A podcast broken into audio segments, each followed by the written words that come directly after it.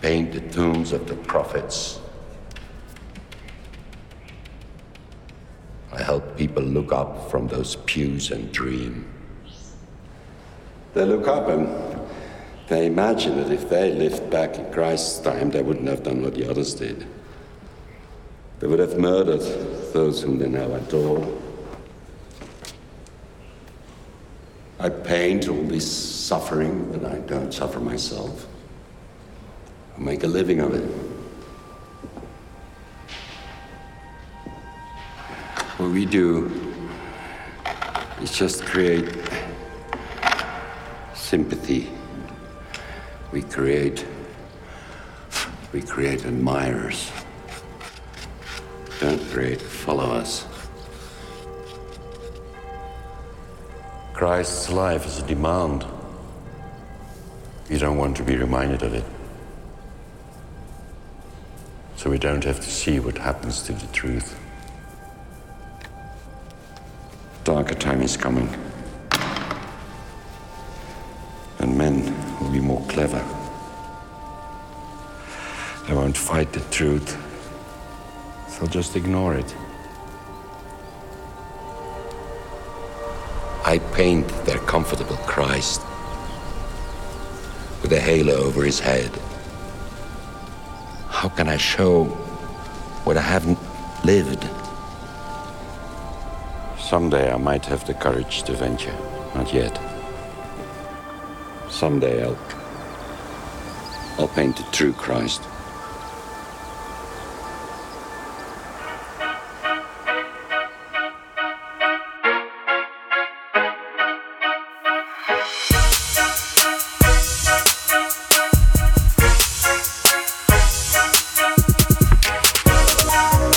Have landed on the substance. I'm your host, Trevor Aiken, And I'm your other host, Phil Marinello. and we are back today with um, one of our favorite guests from the previous era, Brett McCracken. Yeah, welcome back, Brett. Thanks so much, guys. Great to be back with you. Excited to have another Malick conversation.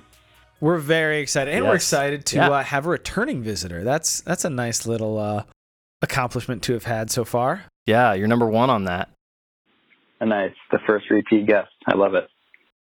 So, Trevor, you wanna? Why don't you start being the self-admitted least film guy? And Yep. this is your your second. My second, You're, you're Malick. two of two Malick, and Yeah. both being substantive cinema related. So why don't you you lead us in? Well, Malick, it's amazing the kind of work that he does. It's it's so when you watch the film, it's very clear that it's a work of art. But uh, the basic premise of the movie, we're we're dealing with the World War II era. You're taken into kind of a mountain top, kind of small village in Austria, and the story is about a man who other than a biography that was finally published in, in the 70s, his life would have been unknown. And he resists the Nazi party. Basically, his, his beef is he won't swear an oath of loyalty to Hitler. And the film follows the struggle that that creates for him and his family in his community and with his church as he goes from kind of nervously waiting to get called up a second time for military service to jail and then ultimately spoiler alert his execution in in Berlin as a ultimately uh, they he, they condemn him for treason Absolutely. So, Brett, as the Malick expert, why don't you talk a little bit about placing this within the just overarching filmography of Malick and just in his body of work? hmm Yeah. Um, well, it's, um, I believe it's his ninth film, feature film, and uh, that's over the span of 40, 50 so years. Uh, yeah, 50, 50, almost 50 years. His first film was in 72, Badlands. So um, he's definitely becoming more um, prolific in his later years. So for Becoming far more prolific. mm-hmm. far more prolific. Yeah, I mean the thing about Malick in like the '90s when like the Thin Red Line came out is like oh that he's like this recluse who has only made three films in 30 years, and he averages, you know, a film a decade. And so that was kind of the Malick story for the first half of his career. But then in the last um, 10 years, really since The Tree of Life, which I think jump started him creatively, it was it was like the magnum opus that he had been wanting to make for 30 years or something, been trying to get made, and a very personal film, of course, for him. Um, yeah, it's a, a life story in some ways. After mm-hmm. that movie, he's been churning them out. I mean, he's had uh, To the Wonder, um, uh, Song to Song, Knight of Cups, a documentary kind of Voyage of Time movie that I never actually released in theaters in America. If I can interrupt, did you end up seeing? Did you end up seeing Voyage of Time, Brett? I feel like I read I did, your piece yeah. on that. I, I thankfully LA had was one of the places that had IMAX um, screenings of it, so I saw it twice in the in the one IMAX theater that was showing it, and it can't was, blame you. So mm-hmm. it was absolutely epic, as you would imagine a Terrence Malick, you know, film on IMAX. So it was a real shame that that movie didn't didn't get um, more distribution. I think Europe, Europe, and some other parts of the world had more chances to see it.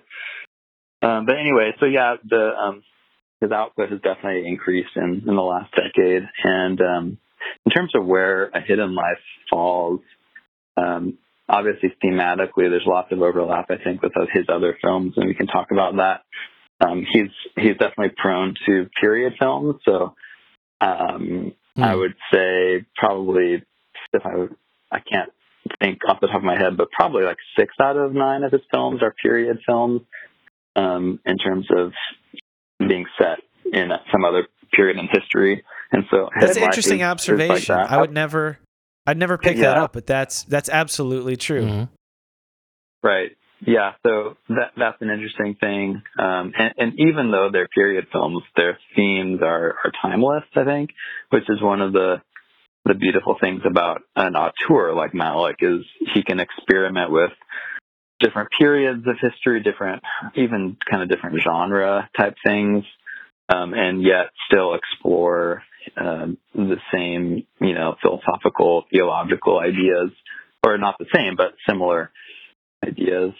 Um, it's his first film, and I believe it's his first film um, with mostly European um, actors um, or non-native English speaking actors. So the lead actors in this film are, are German actors, um, German Austrian actors um, who they they spoke English in the film, but not their um, their first language.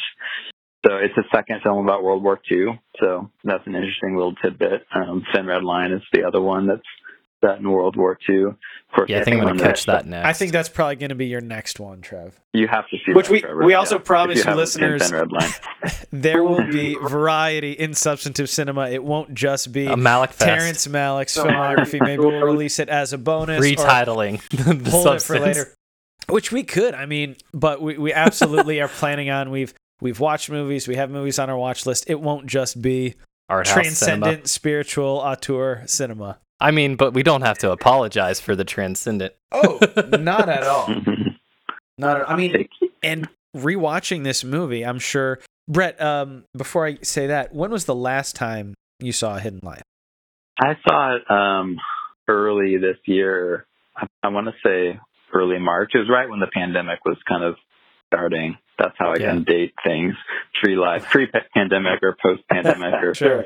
Yeah. Um, but I thought uh, twice in theaters in, in the fall. I actually, um, before it even came out, I got to see a press screening on the Fox lot in Hollywood, and then I requested with a publicist connection that I had, I requested a second screening. I told them, look, nice work. I told them well, I'm think... like one of the world's biggest Terrence Malick fans. I, I could write a book about this movie already. So in order to write a good review, I need to see it at least one more time. Can you arrange that for me? And they did. So I, they set up another screening for me. Um, so I saw it twice before it came out, and then once um, just renting it on um, Amazon. Nice. I saw it when it was in its theatrical run. Uh, I think that was end of 2019. or so. December, yeah. And so we we watched it a few days ago. Like it hit very hard at the end of 2019, Mm. but I mean, watching it a Mhm. couple days ago was just like it's even harder. hit Mm. like it was a ton of bricks and it it felt longer in the theater not that it was a negative thing but like the the impending sense of dread Yeah. and like the anxiety and all that like i left the film i loved it it was an incredible experience but i was i was emotionally exhausted Yeah. when i walked out of the theater and my Hmm. wife almost she almost didn't even like it for a, a couple of hours she had to like let some of that wear off like it's a very Mm. heavy film, but watching it recently, the three hours went by really fast, and you're Yeah. just kind of amazed how he he wrote this a number of years ago. It was in the editing process for a couple of years. Like he didn't just cobble this all together to put it out in order to be timely. It was Right. just the next thing on his heart. He had read some of the letters, the published letters, and became inspired to write this. And now it's just like Yeah. kind of the perfect in, in good and kind of unfortunate ways of like this is like the perfect movie for the time i think so when i reached out to you i was like okay let's put together a couple of movies for our first batch of substantive cinema i was just thinking i was like oh man like i bet a hidden life would be Yeah. perfect and it was almost scarily perfect Well, it's uh, yeah, a couple of comments on that because I think you're right. Um, in fact, I'm teaching a class at my church this fall on Christians and politics and how we Nice. as Christians how we relate to you know the political discourse, and I'm thinking about kind of assigning a hidden life as homework for one of the like sessions because I We're do like think fist it pumping raises- right now. This is so it good. raises such timely um, questions, but also timeless. You know, and this is one of the things that I think we have to be careful with is to not over like read into the film what's happening Mhm. in America in 2020. Yeah. Um, Correct. and- Yeah. and I kind of I lamented how much of the reviews and how much of the discourse kind of zeroed in on that and tried to make it Mhm. into like you know Malick's anti-Trump political film. I'm like, no, like he he didn't even he finished this film like before Trump was even elected president. Like if you look at the production history, so it's, a, a it's not something Malick would do. He, he's not that kind of filmmaker. He, he's more interested in timeless um, philosophical and theological ruminations. Um, and B, it just doesn't even make sense with the chronology in terms of the politics of our current moment. But all that said, I do think that it's just uncanny how timely the, some of the like principles and ideas really do fall um, in terms of our, our current moment. Yeah. We weren't even necessarily planning this because you just mentioned the church and politics, and our first episode is on politics also. And I'm sure, Brett, and what you're going to be teaching, you're going to try to be focusing on timeless truths as well, right? It's not about what you need to bring to 2020 so much Yeah. as all of the truth of, of God's word applying to what what we could call even political discernment. But and and this movie even transcends that because it's more about how a moral backbone can be very uncommon amongst Mhm. a very religious people. Yeah, yeah, yeah. I think the issues it raises are are the- it's the challenge of discipleship. It's the cost of discipleship, no matter what culture you're in, no matter what um, era and history you're in. It's the it's the narrow road versus the broad road. You know, it's it's Scripture describes it's the the path of faithfulness is often a lonely path, and um, just because Christianity is enculturated or common uh, doesn't mean that it's faithful always. And true faithful Christianity is is often, you know, you're the anomaly, not not the norm. And I think this film really captures that in terms of Franz and his his very lonely journey. Franz and and Fanny as the 2 Mhm. kind of pillars of faith um, in in this culture and in this village that's pulling them, you know, off the path of faithfulness. Yeah, I mean, it's a time timeless message for sure. He's told by the mayor, right? He, you're the only one who refused. And that message to the faithful, you're the only one, right? Thinking of the mayor character, like I think what's so well played in that role is just how clearly you can tell that Fran- Franz gets under his skin, you know, and it's Mhm. true of any of any culture that's trying to like pressure the lone, you know, holdouts to to conform. Like it's that person who is unwilling to bend the knee to the the mob is it's that person is so offensive to the mob because what that person does is shows that know there's another way. Like you don't have to sell your soul. You don't have to compromise. Like um and it, it just it's yeah it, it's a very um disgusting thing for the mayor to watch the the conviction and the virtue of Franz because it reminds him of his own lack of, of virtue and lack of courage. I I think that's an interesting theme of the movie, and just I'm, I'm blanking right now on who who famously coined the term, but just the banality of evil, like the townspeople especially. Hannah Arendt um, coined that term, the banality of evil, in her book Yeah, Eichmann right. in So- Jerusalem.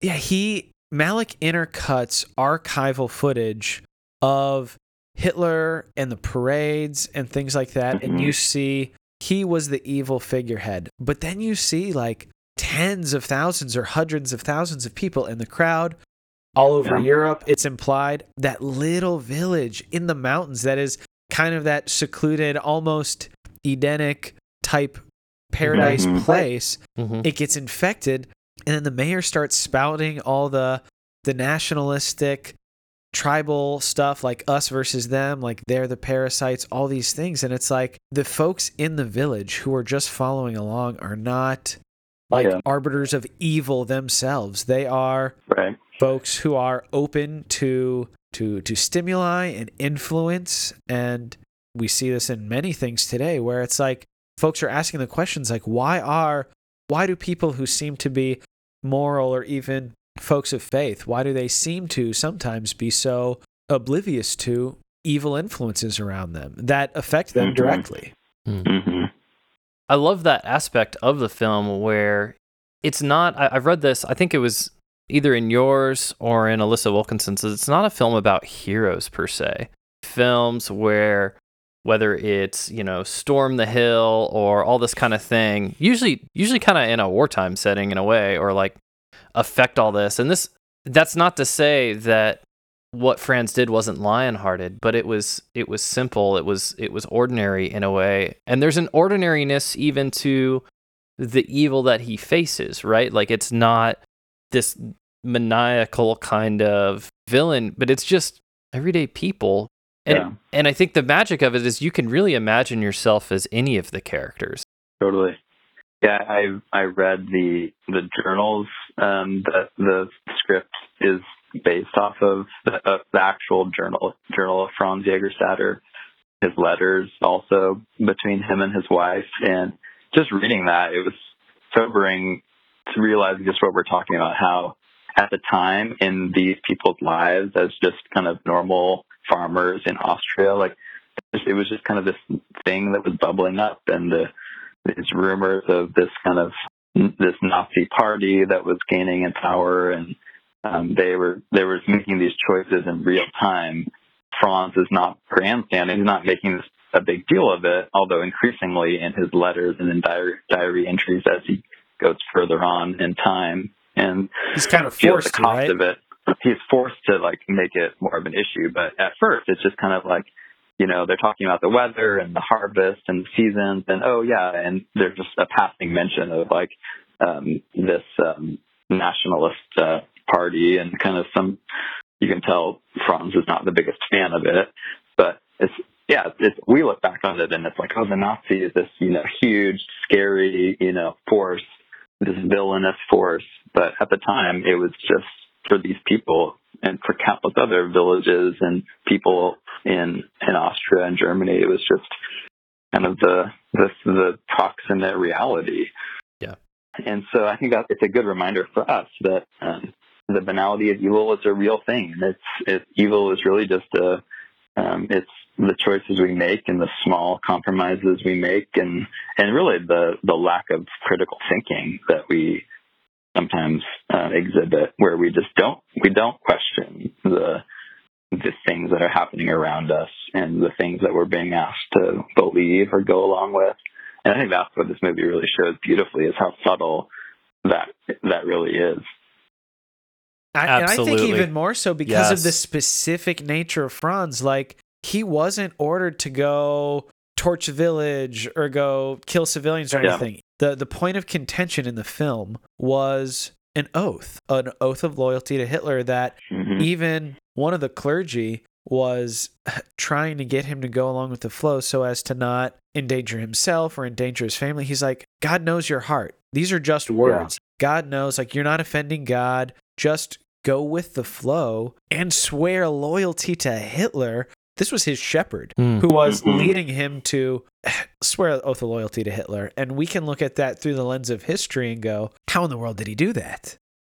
Yeah, you don't gain national prominence and power by publicly being recognized as dark and villainous. And what's funny too is we forget, and obviously there's other films that kind of explore this angle that there's people in the states too that like Charles Lindbergh and others Oh. who That was not subtle. yeah who who were like yeah this Right. makes sense and and there was people i was reading about a philosopher who after the war was like hey like it, if it wasn't the nazis it would have been the bolsheviks like this was a necessary kind of thing like even after the war so for the people involved in it it's not Mhm. black and white i love what you said it's subtle it's small compromises and it's also on the other hand it almost seems like it's small acts of fortitude small acts of critical thinking small acts Mhm. of faithfulness that rises to that occasion. Yeah, we can Yeah. take courage from his example. I believe it was his interrogator and even his lawyer and some other folks. The rhetoric was, What are you hoping to accomplish? You're not going to change thing. You're one guy. Mm. And by the time he was arrested, it's like, We're in prison. Nobody knows what happens behind these walls. Like, you're, Mhm. you think you're standing for something and it's not going to matter. Hmm. which makes it so much more valorous and virtuous because like he's not living in the age of social media and virtue signaling you know he's not making That's a right. stand publicly like and and that's when virtue really will it really shines is when you're doing the right thing just because it's the right thing not because anyone notices um, which it, which is the, exactly what the interrogator tries to use against him but it, it I think it makes him all the more heroic And it's when we transcend that kind of pragmatism, utilitarian thinking, that kind of thinking is what got the society into the bad place where it was in the first place. That there wasn't, that the individual life lived morally and virtuously on its own has value. Right. Yeah, for sure. Uh, can we go back to something? Um, the the logic of um, saying that God knows your heart. So what's it's just words. Uh huh. I think that that line about the it's it's your heart that matters. It's not your outward actions. That's where this film is like in conversation with silence, which I don't I don't know if both of you have seen Martin Scorsese's Silence. We have. I, I love signs. We were thinking about doing that one too, and it's like we don't want to just do stuff like that. But I think at some point we'll uh, touch on silence on the show. yeah. Yeah, that would be a great one. I mean, that that is one of the most interesting theological films of Mhm. the last decade. Hopefully, this isn't spoiling it for listeners who haven't seen Silence, but essentially, the the main character, Andrew Garfield's priest character in Silence, is forced to make a, a similar choice. Like, do I compromise my convictions for my own self preservation, and is is Jesus okay with that? or do I do I die, you know, but keep my conscience intact and keep my convictions pure? And uh, that's the same choice Franz is, is making, um, but the two films come to different conclusions about it. So Sil- Silence, you know, based on the novel by Shusaku Endo, resolves the tension by exactly what the priest character tells Franz. Like actually, like Jesus himself would want you to have, he would give you grace for this compromise. He would say, I know where your heart's at. Yeah, I know you trust me, you love me, but I want you to live on. So go ahead and betray me publicly. That's fine. I'll forgive you. But Hmm. Malick, his answer to it is no, the, the your your works matter, and like you you can't just get off with the, the supposed grace of God covering your betrayal. Uh, you have to you need to be faithful to the end and not betray the name of Jesus and your allegiance to Jesus. It's kind of like what Jesus said about the cup of water. Even something as simple as that, if it was done in my name, he says, that person's not going to lose their reward. Like I see that and that matters for me. The value is there, right? The value is in him and in living before his face. And I think it was Fanny's father, the line, better to suffer injustice than do it. And Yeah. I just looking around at the landscape that we find ourselves in today, that is not rhetoric I often hear from believing folks with platforms. Obviously, we don't want to seek out martyrdom, but when it Yeah. comes to we see injustice, we see we see sin being inflicted upon our neighbors and are we going to stand up for godly principles? Are we going to enact and like live out gospel love of neighbor or are we just going to be quiet? Like, are we going to allow others to Mhm. suffer injustice or are we going to speak up and potentially get some of that on ourselves? hmm What's interesting about the the Franz story is that it's it's not a social justice act in the sense that it really has little connection to other people, um, and that's the whole quiet, um, you know, hidden nature of it. It's it's really just about him, his conscience, his beliefs, and what he's being asked to do or not to do. Um, and um, again, it's not being broadcast on social media. He's not part of any hashtag campaign. So it's it's the Mhm. injustice of it's a personal injustice. It's just a pure test of faithfulness. Yeah, he's not like a Bonhoeffer who like is is involved in a plot to try to Yeah, like right. affect Right. the overflow. It's just literally like, no, like I can't stand for this. Yeah, it's not part of a broader resistance movement necessarily.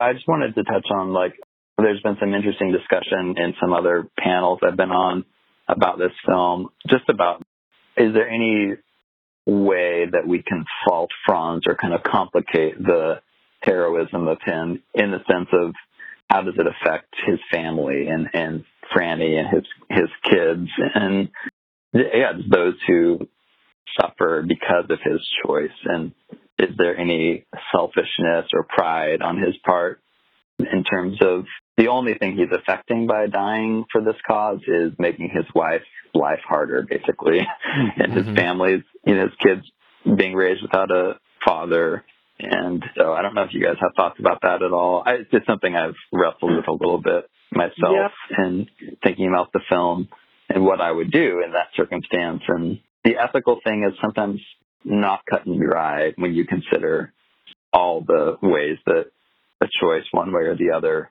has ramifications. Yeah, I- think the question almost comes from a place. I don't want to be too simplistic with this comment, but it's almost an American way to approach it because we are so individualistic. Mm. But I think the Bible kind of talks about the collective nature of being a person in community, right? That that your individual moral actions affect all those around you, both for good mm-hmm. and for ill. And so, yeah, when you take a stand for something, it can't not affect those around you. Yeah. And so it does complicate it, but I think Fanny says this where she's praying to God and, and says that you love him more than I do. That is the ethical reality that, that has to be brought in in those moments is the fact that like we entrust into the care of the Father the things that we can't compensate for because we're not powerful enough. We can't provide for our families after our deaths. We can't Yeah. we can't mitigate the effects of our of the virtuous choice on those that we love. Christ goes to the cross and he uh, knows, I mean, and Mary was told from the beginning that that is going to be pain for her as well and That's does right. what he can do, right, with with John taking care of her, but there's because we are people in a community, it's always there's always an effect like that. uh, my take is not that we seek out pain, but it is not. It, it doesn't strike me as a very sanctified or eternal or a truly Christian perspective to elevate the comforts of life to such a point to where Mm. that doesn't take into account the moral harm of him going against his conscience and actually swearing a oath, an oath of loyalty to Hitler, the moral damage that would do to his family and his children. yeah. Obviously, it's hard to grow up without a dad, but I imagine it would not be easy to grow up with a dad who was a Nazi. Yeah, yeah. I, I think um, I think the the pragmatism piece um, that we were just talking about is um, it reminds me of one of the lines where one of the characters said to follow him is insanity, and I think what it boils down to with following Jesus is just that. Like we can't approach faith pragmatically and kind of calculating, making all these calculations of well, how's it going to be for this, and how's it going to affect my family, and how's it going to, you know, work with my reputation. Um, the what it boils down to is it's always costly, and to follow him, to choose to follow him in the way that you know he calls us to, is always going to be a little crazy. It's always going to look like folly in the eyes of the world, and you know, even some of the things Jesus says about family um, in in the Gospels um, when he's asked like, "Who is your mother or brother?" and he kind of says that really countercultural, shocking thing about like basically disowning his blood family and saying, you know, those who follow the will of my father are my family. So, yeah, I think the the worldly attachments, um, as good as they are to family, uh, to blood family, Franz knows that um, the following Jesus is a higher allegiance even to that that good, you know, that virtuous and wonderful thing of his his family that he's been given. Um, but that's what looks that that is the biggest cost for him. He knows what it's going to cost um, Fanny and his kids, and uh, he he chooses it anyway. And and yet the the film from from the beginning scene it kind of frames everything in this eschatological hope of like you know we will meet again and you know you will just as we met with me wearing my best dress and you riding in on the motorcycle like we'll meet in the valley you know under the shadows of the mountains again one day. And that's the hope that the that I think Franz has when he goes to his death is that hope of the resurrection and reunion um, which yeah makes makes a, a dark film you know still dark but um, hopeful as well And that you hit on a theme that we're going to link it in the show notes. You wrote a, a, a truly phenomenal piece on the Gospel Coalition on it. And I think the part that I that resonated the most with me and I thought was just such a beautiful insight was the the bride and bridegroom imagery, the relationship between the two, and just the, the Mhm. clear, clear theological and ultimately eschatological and eternal implications of that picture. And that's something that all good pastors talk about, like the the unique nature of the the parable of marriage. Like marriage is the gospel and the gospel is marriage. And can you talk about that for a little bit?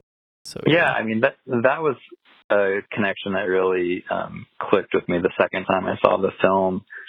I was just thinking about how central their marriage is in the film, and what is Malick doing, even with some shots of like their hands clasped together with their wedding rings visible, and he's he's clearly making a parable or a, a, a parallel between you know the, the vows and the covenant of marriage and and faith and how you know we as people of faith are in covenant with um, with the bridegroom Christ, um, but but he's absent, right?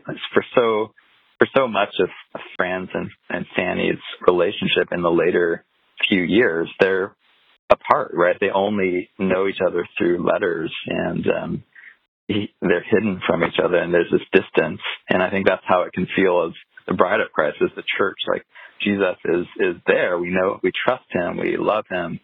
He's our you know we're in covenant with him, but it's still a struggle because he's we wish he was in the flesh. We wish we wish he was here with us, you know, in the dirt, you know, with his hand on the plow along with us. But you know he's not. And so I think Malick is and those were some of the parallel. hardest scenes those were some of the hardest scenes to watch for me again the the banality of evil one of just the most like wild shots in the movie it, it just stands out so and i remember it from the first time i saw it too just their neighbor just casually going into their field and stealing from them because there's nobody there to Mhm. protect them.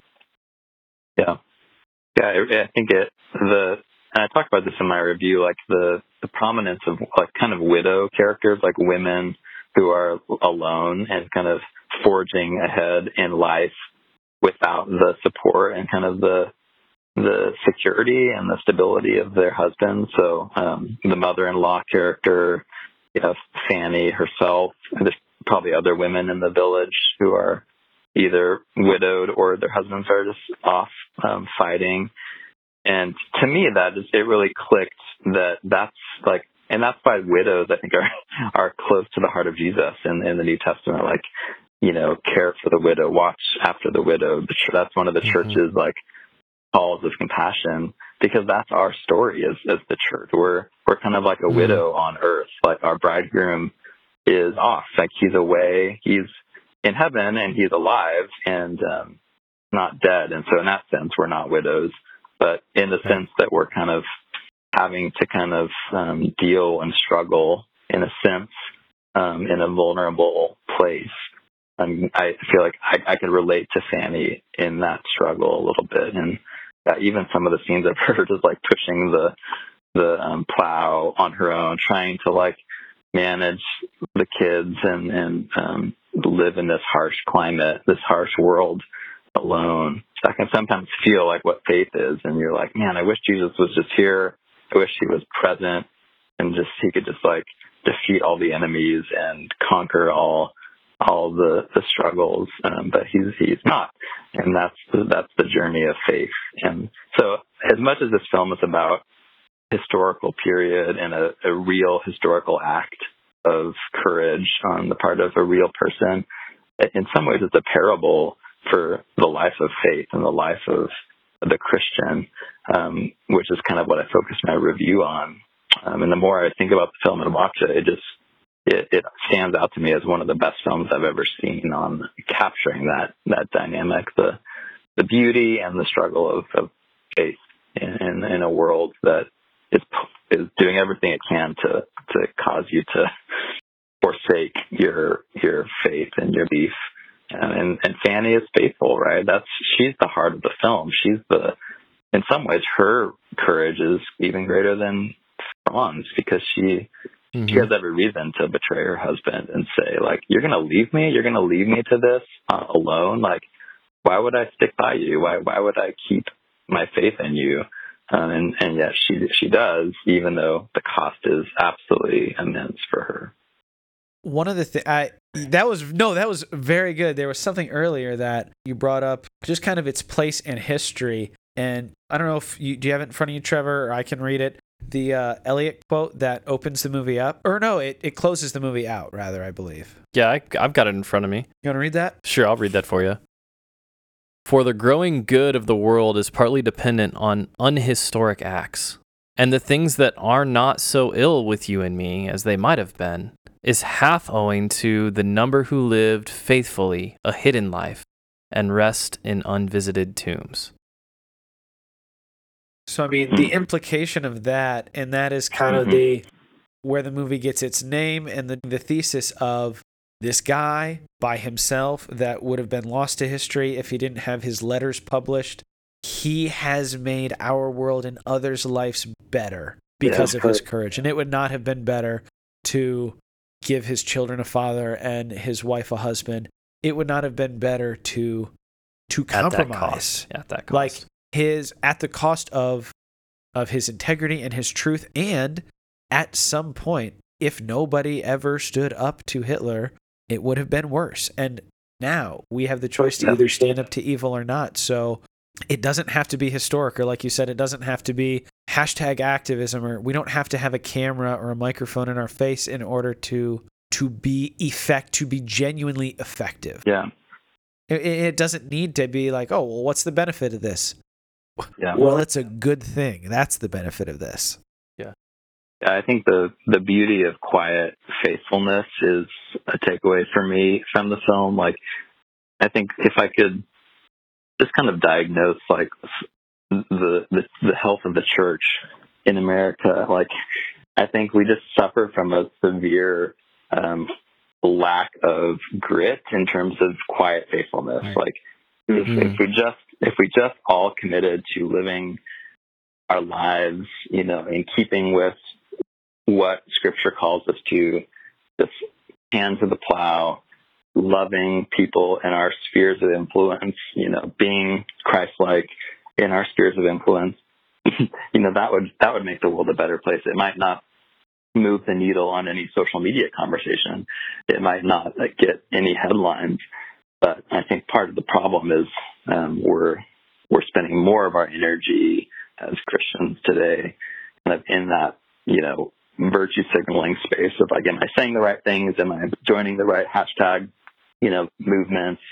All of that, you know, has its place, but ultimately, Jesus just calls us to to follow Him in in our individual spaces of, of life and influence in our homes, our communities. And this film just was a real um, reminder of how beautiful that is and how um, that that Eliot quote is just so so gorgeous and such a beautiful reminder that sometimes you don't even recognize the, the hidden lives and the, the quiet faithfulness in, in from in, from millions of people who live those lives. We still don't know about them, and we will never know maybe until heaven. Um, but um, that's a life well lived, you know, even even if no one knows about it. Yeah. No, that's that's I, feel like there's so much when it comes to things like virtue signaling or or trying to figure out like like people are trying to figure out what's their responsibility. What's the responsibility of the person of faith? And that's the thing that is challenging because this film shows even though we look back and we think that the choice of the faithful is clear cut and obvious that it wasn't clear cut and obvious for everyone, right?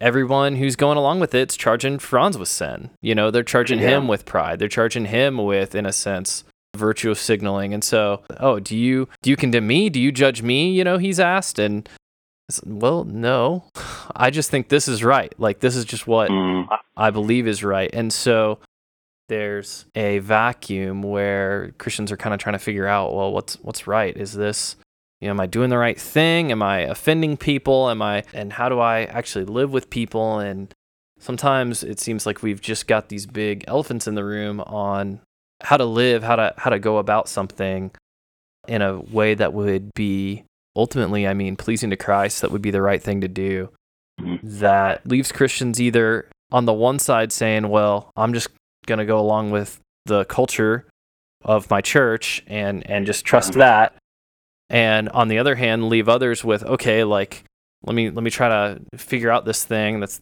the kind thing to do or the not offensive thing to do and others they're it's performative and it's you just kind of get a chaos as opposed to hey this is the faithful quiet life that in some ways ends up being louder than it intends to be.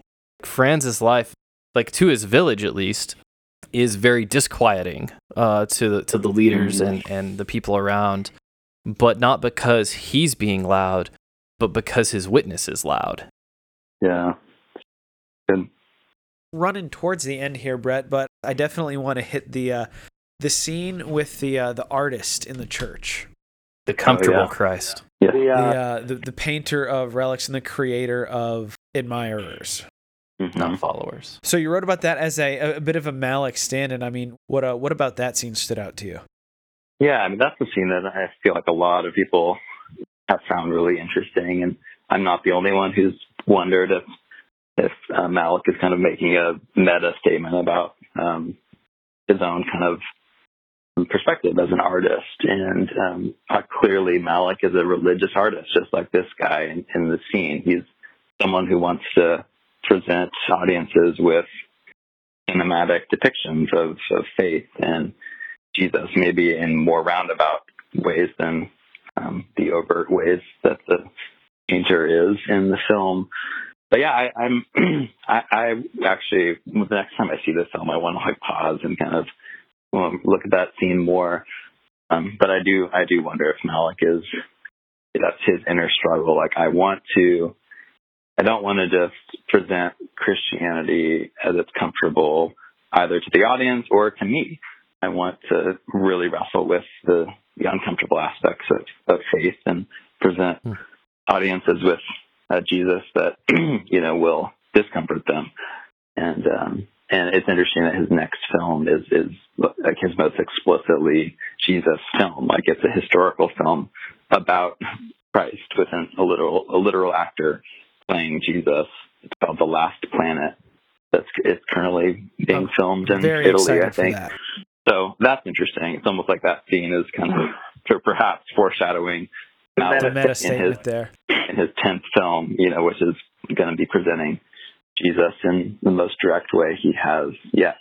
Wow. So those are I really- I really, um, I think the first bits of dialogue I thought were very interesting. It was uh, both a condemnation, but a grace, a gracious condemnation, and it's when you hear uh, pastors often talk about uh, when talking about either the nation of Israel in the Old Testament or the crowd who ended up condemning Christ in the Gospels, because the artist himself made that comment saying these folks think that if they lived back then, then like they would be on the Right. side of the righteous, but like they wouldn't. And their words to Franz were, "Just go along. Like God knows your heart. Like think about your family."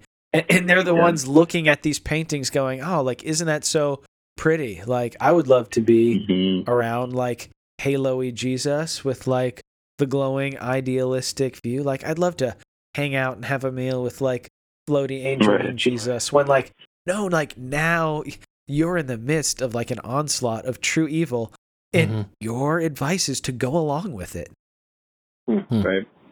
Yeah, it's almost like Malick is speaking to the just the dynamic of how often Christians just make Jesus into their own image, or they make Jesus kind of um, conveniently affirm whatever comfortable paradigm they already have, and so Jesus inevitably becomes a comfortable Jesus because we domesticate him in whatever you know, whether we're on the political left or the political right Yep. or Yes. anywhere in between. That's just the human tend- tendency. And I think Malick is the artist character is trying to communicate that Jesus is always going to like unsettle you and discomfort you a bit and challenge your paradigms and faithfulness is being willing to to be you know made uncomfortable when confronted with the true Jesus.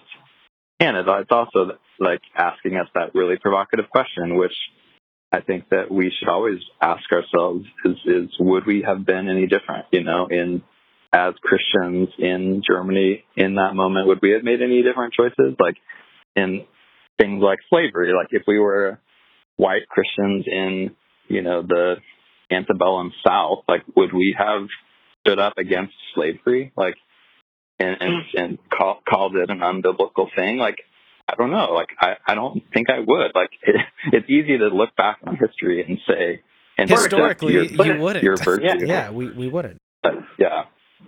It's just a good reminder, I think, for all of us to just be sober about our, our constant temptation to want to have a faith, have a Jesus that that affirms whatever we want to be true about our culture, about our life, and um, and yeah, I mean that that takes so many different forms, uh, but uh, I think that that's one of the big takeaways for this film is where in my life am I, you know, choosing comfort uh, or, or kind of forcing my faith to, to um, yeah, to, to affirm affirm me where it should be calling me to deny some aspect of my existence. One of the things that's so challenging to continue to, to have Christ unsettle us is that we find the one place that he has unsettled us in the past.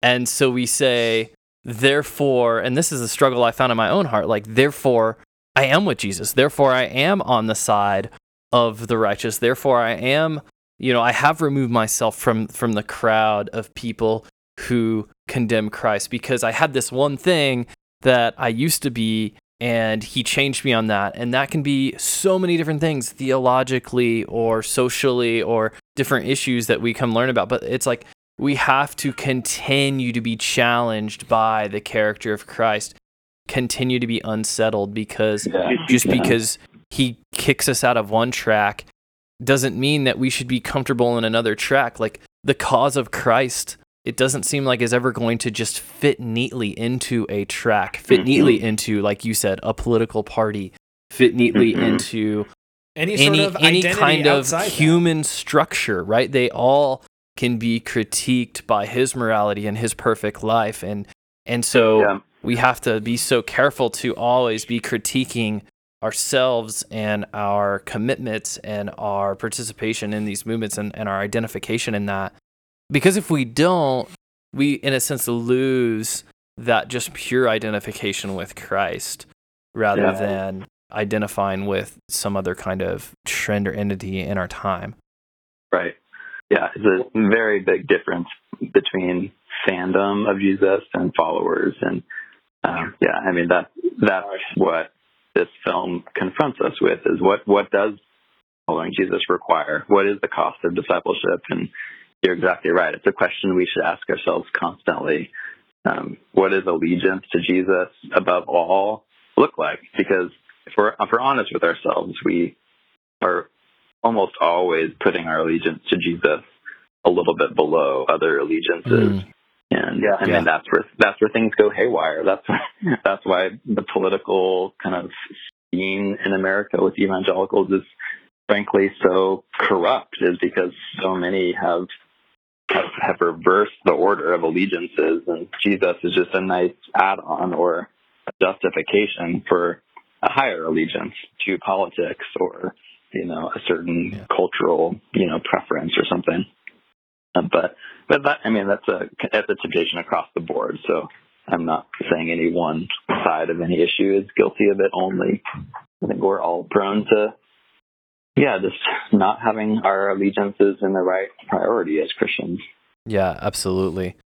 Sorry Um, about the babies crying in the background. No, that's, that's great. all right. We've got we've got kids running Everyone's around here too. up from naps right now. There you go. Well, that's his go. first podcast.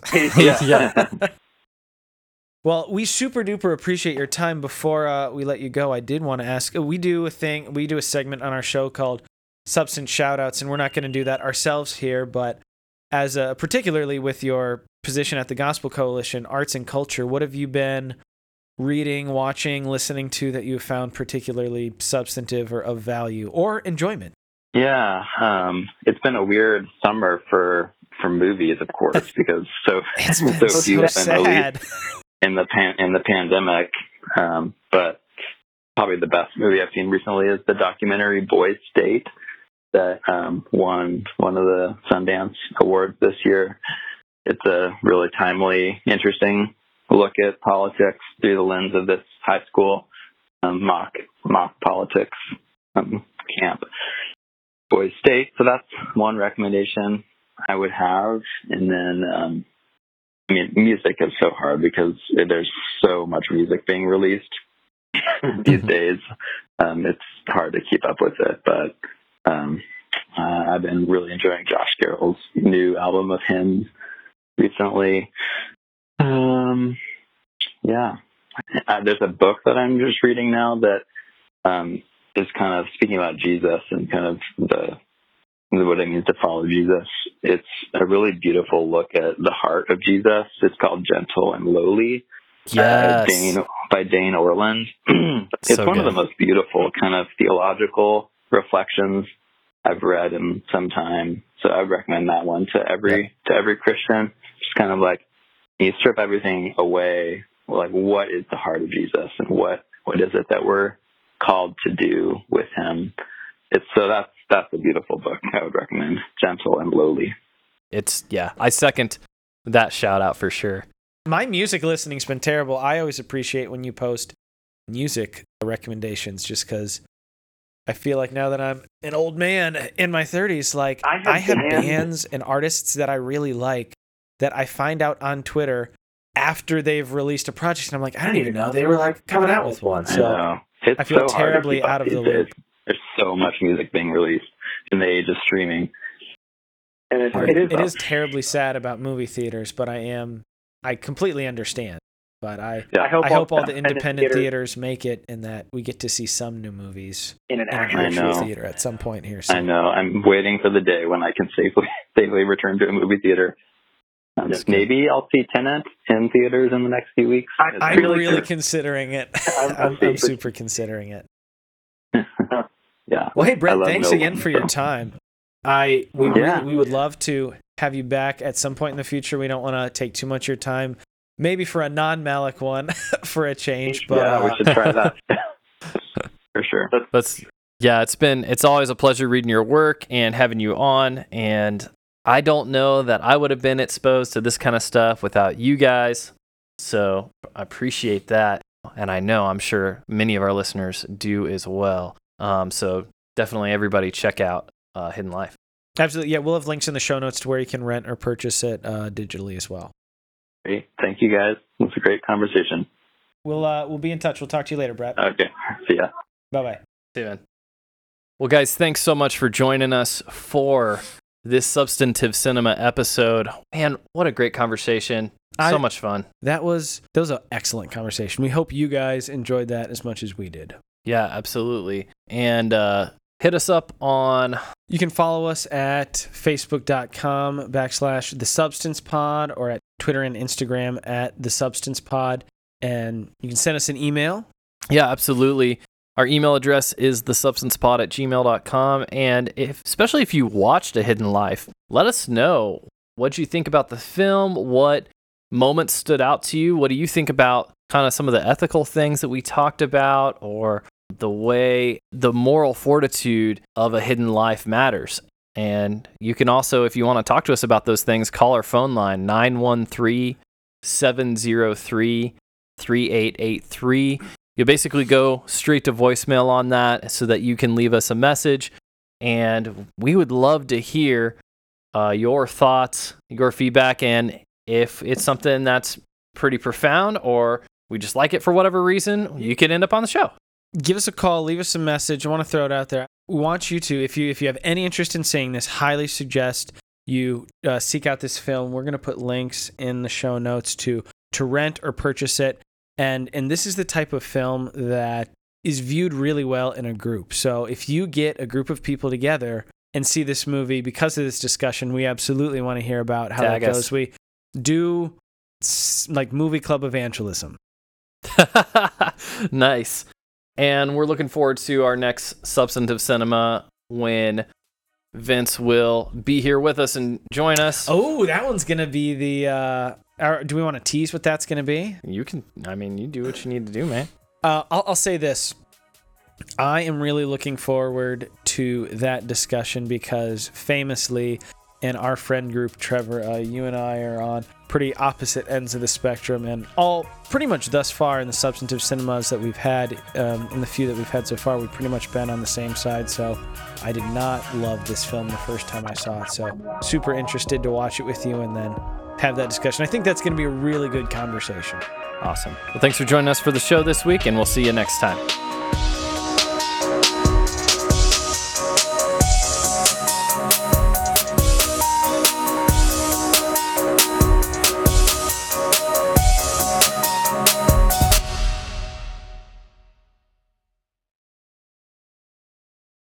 This was a phenomenal movie that we probably could have talked for hours and hours and hours and hours and hours and hours and hours and hours and hours and hours and hours and hours and hours and hours and hours and hours and hours.